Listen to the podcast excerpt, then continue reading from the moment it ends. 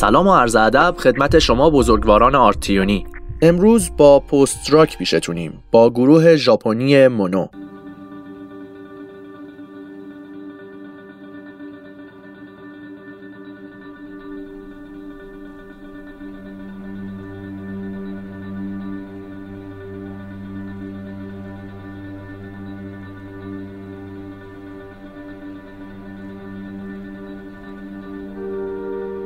این گروه از سال نود و نه شروع به فعالیت میکنه که نوازنده گیتار الکتریک گروه یعنی تاکاکی رایگوتو شروع به پذیرش عضو برای ایجاد این بند میکنه. مونو اولین آلبومش رو در سال دو هزار و یک منتشر کرده که زیاد ازش استقبال نمیشه و آلبوم‌های دیگه هم چندان مخاطب خودش رو جذب نمیکنه تا پنج سال بعد که مونو با چهارمین آلبومش به اسم Are You There تونستن شهرت جهانی پیدا کنن که پرطرفدارترین آلبوم این گروه هم تا به حال بوده. اعضای این گروه تاکاکی رایگوتو نوازنده گیتار الکتریک، هیتوکی سوماتسو نوازنده گیتار ریتم، تاماکی کو نیشی بیسیست، گیتاریست و نوازنده پیانو و یاسونوری تاکادا نوازنده درامز.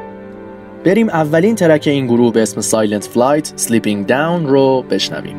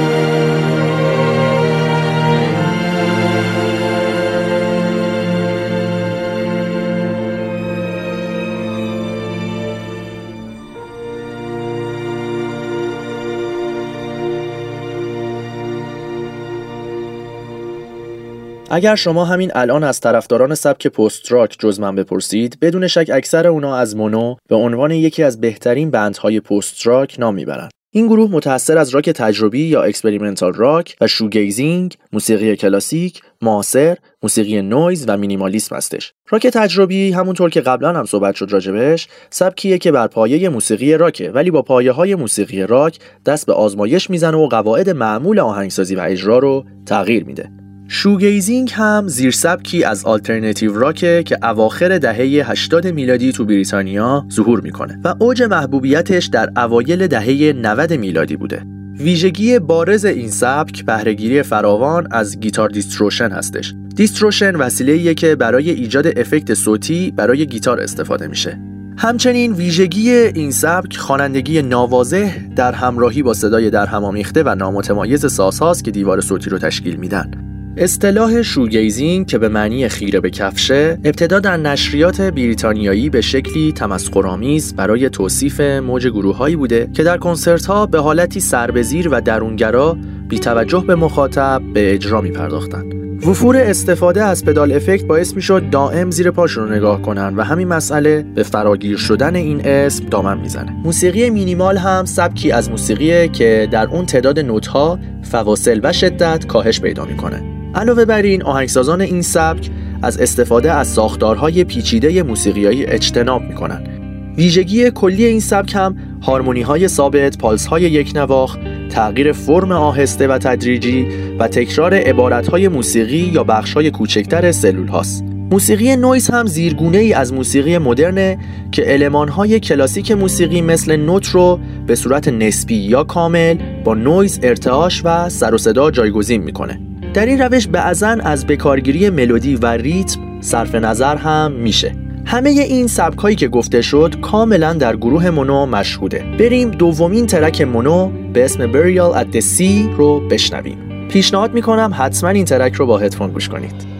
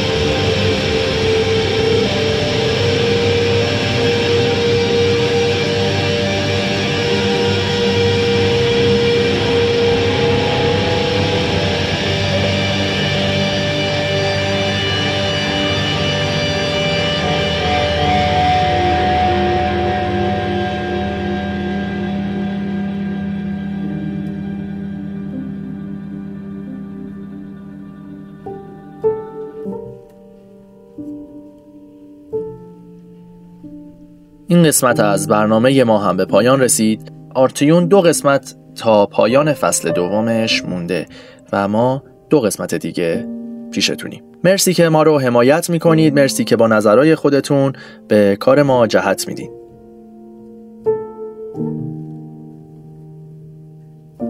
عشق آمده است از آسمان تا خود بسوزد بیگمان. عشق است بلای ناگهان، من از کجا عشق از کجا. بدرود.